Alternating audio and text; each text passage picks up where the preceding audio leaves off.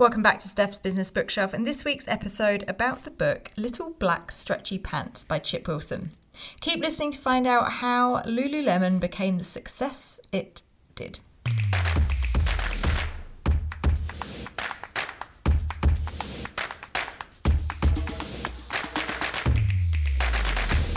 Welcome back. I'm your host, Steph Clark, and each week I share with you the three big ideas from the best non fiction and business books that I've been reading, doing the reading so you don't have to. I often get comments from people saying this podcast has helped them choose what to read and sometimes what not to read. So hopefully you will find the same benefits too.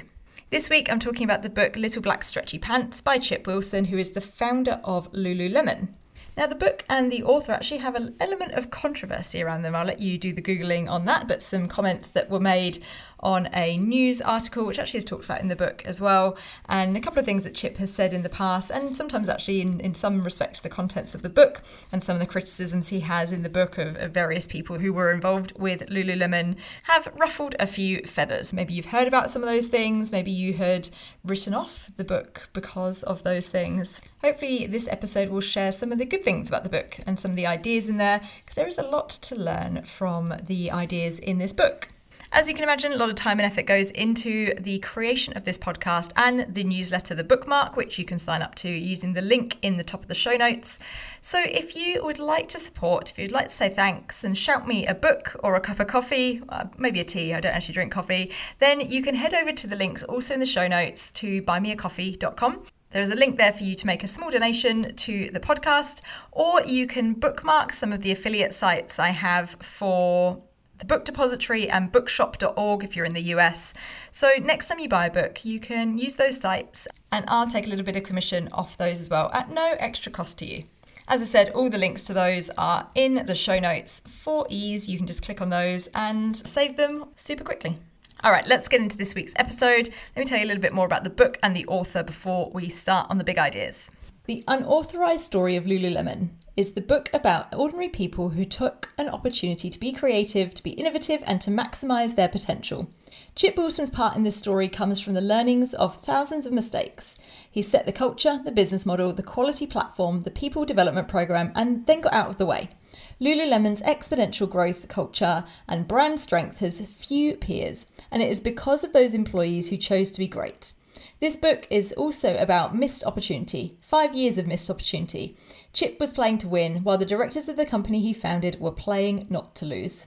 A little bit about Chip. Chip Wilson is an entrepreneur, philanthropist, loving husband, and father to five boys. As the founder of West Beach and yoga inspired clothing company Lululemon Athletica, Chip is a globally recognized innovator in the field of technical apparel. He is widely credited with starting the athleisure retail category, a $100 billion a year global business. At Lululemon, Chip was known for his people before product leadership approach. He surrounded himself with like minded individuals, creative, driven, athletic locals with a love for work life balance inspired by the West Coast.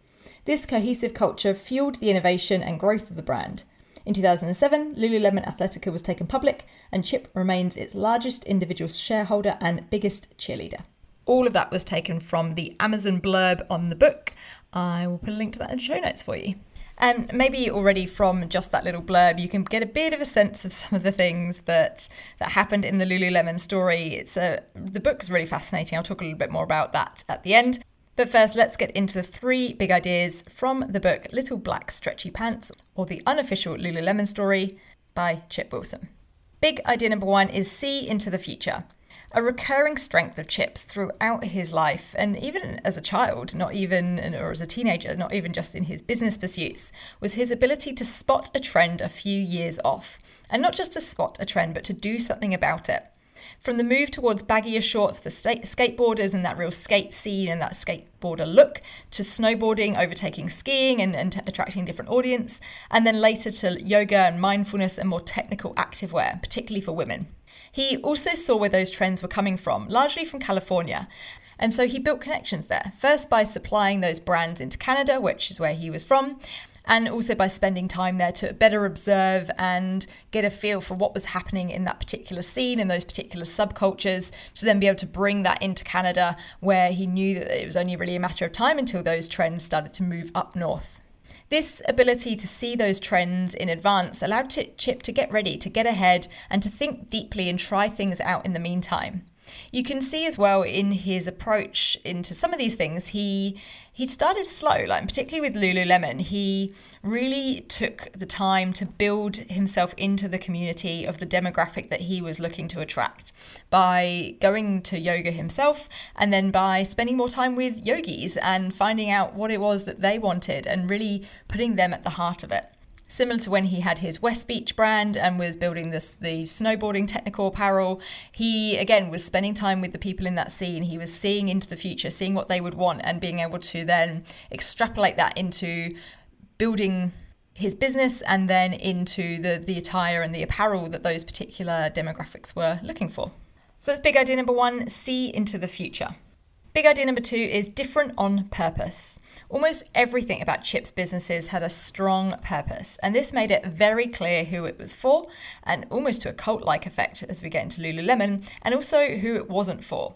Even early on in his West Beach company and into the, the store they had in the 80s, he would stop people coming in who was smoking. And in the 80s, that was quite a big deal because everyone was smoking. But he knew that that was not a nice habit and that it cl- clearly couldn't be good for you, even though at that point there was less of the research around that. So he wouldn't let people who were smoking into his store, which was quite a, quite a controversial thing to do at that point. This strength of purpose was also behind the genesis of the bags, the famous Lululemon bags with the manifesto written all over them, and that they themselves became quite a cult item, and people would use them and still do use them to take their lunch in and, and to use in in just their everyday lives, not just to carry their goods home from the shop in. Similarly, for technical attire, especially for yoga, where women's activewear at the time, certainly in the 90s in particular, and then into the early 2000s, was a pretty sorry offering. It was nasty see through leggings that were cotton and not particularly sweat proof as well, and, and a baggy t shirt maybe. Whereas typically men's sportswear or activewear attire had a lot more on offer and a lot more technical elements to it. So it was much more fit for purpose, unlike a lot of women's sports or activewear attire. So he gave something new and he tapped into these new markets, these new demographics, these new types of people who were taking up these particular sports, be it snowboarding and then into yoga. He offered things like yoga in store, again, something very different. You didn't see Nike or Adidas or any of these other sports brands doing something similar, and different needs as well. He also used an education model in the stores for his assistants. They weren't called shop assistants or sales assistants, they were called educators, and he gave them a huge amount of autonomy they had control over their window dressing. They had control over the things they put in the store and how they ran different events and how they got the community involved. And there was a big element to community and tapping into those yoga communities in particular, or the health and well-being communities for the stores and finding those uh, almost that Venn diagram of where the overlap is between these different interests and, and cultures or subcultures. Even the business model, the vertical model of, of sales and particularly sportswear was kind of unheard of at the time.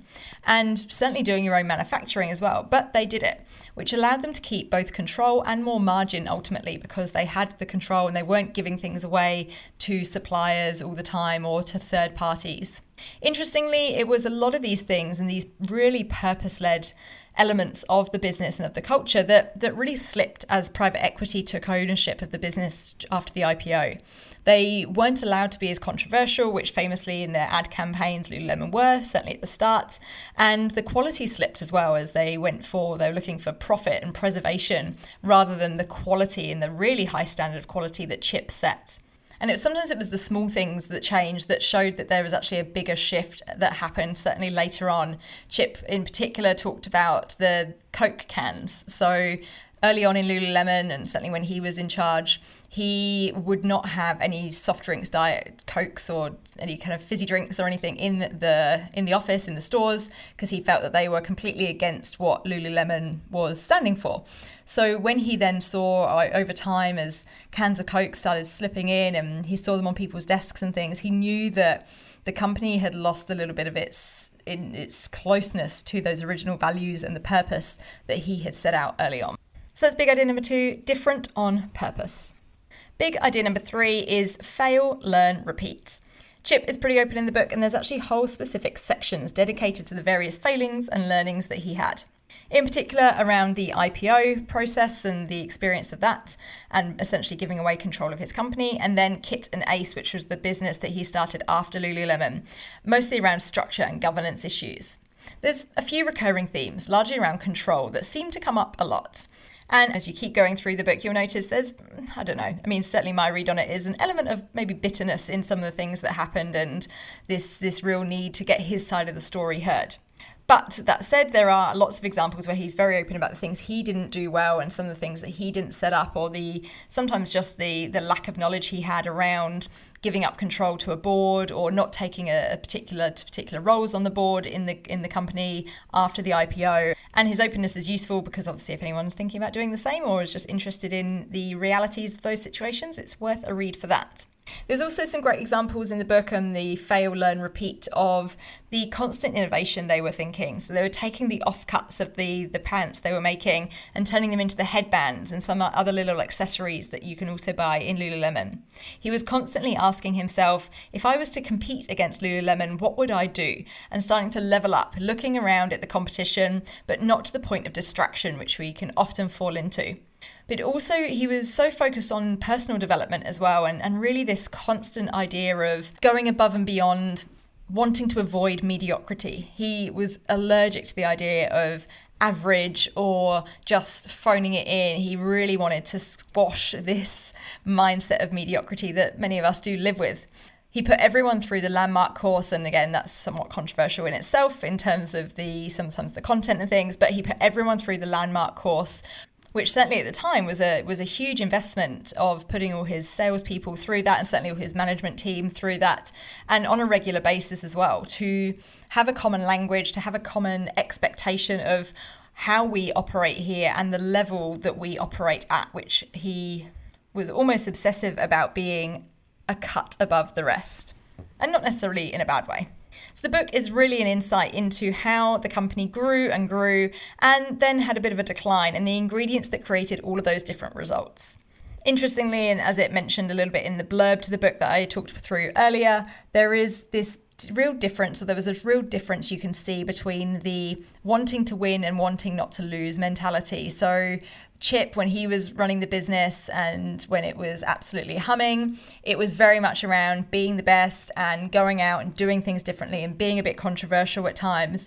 Whereas when the private equity company took over and had more control and they had listed, so they'd done their IPO, it was very much a preservation state. And he, he talks in the book around the PR machine and how we couldn't do anything controversial, so they couldn't say so he couldn't share his views on Coke or Pepsi, for example, because they didn't want to put anyone offside. And it was very much around not wanting to lose and really preserving and playing it safe rather than doing the things that had actually led to Lululemon's success in the first place and, and really how they and why they appealed to the people that they did. And also how why they didn't appeal to the people they didn't appeal to personally, I found that really fascinating from a culture perspective and how just that little mindset shift between wanting to win and wanting not to lose can really change the way a company is run and people behave. So that's big idea number three fail, learn, repeat. All right, there we go. Three big ideas from the book Little Black Stretchy Pants or the unofficial Lululemon story. Big idea number one see into the future. Big idea number two different on purpose. And big idea number three fail, learn, repeat. I really enjoyed the book. I read it back end of last year, and it was a very page turning read. I really enjoyed it. It was quite similar in some ways in terms of the style to Shoe Dog by Phil Knight. So if you've enjoyed that one, then you might enjoy this one. Look, there's a few things in the book that you might disagree with Chip on, you might not particularly agree with his perspective on that's okay. I don't think that's necessarily a bad thing, and it's it really is a fascinating lesson on culture more than anything. So if you work in that space, if you're interested in how you build a culture that is super focused and purpose led, this is a great example of how to do that. Also, recommend reading up on some of the controversy around Chip and make some of your own decisions on that as well. There's some kind of interesting articles or interviews about him uh, floating around the internet. And also the, the book itself, and as I mentioned in when I was talking through big idea number three, there's a few things in there you're like, Chip, are you just a bit bitter about this? Is you you just not happy? You needed to release a book to get some of these things heard. Maybe that is the case. And he talks a little bit about the conspiracies against him or against Lululemon in some ways and some of these things. And again, sometimes that stuff I find slightly, I have a slightly, a slight allergic reaction to.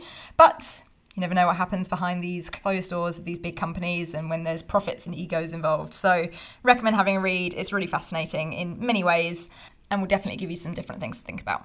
All right, that's it for this week. If you've read this book, I'd love to hear from you. Let me know what you thought. Contact details are all in the show notes as usual. But otherwise, until next time, happy reading.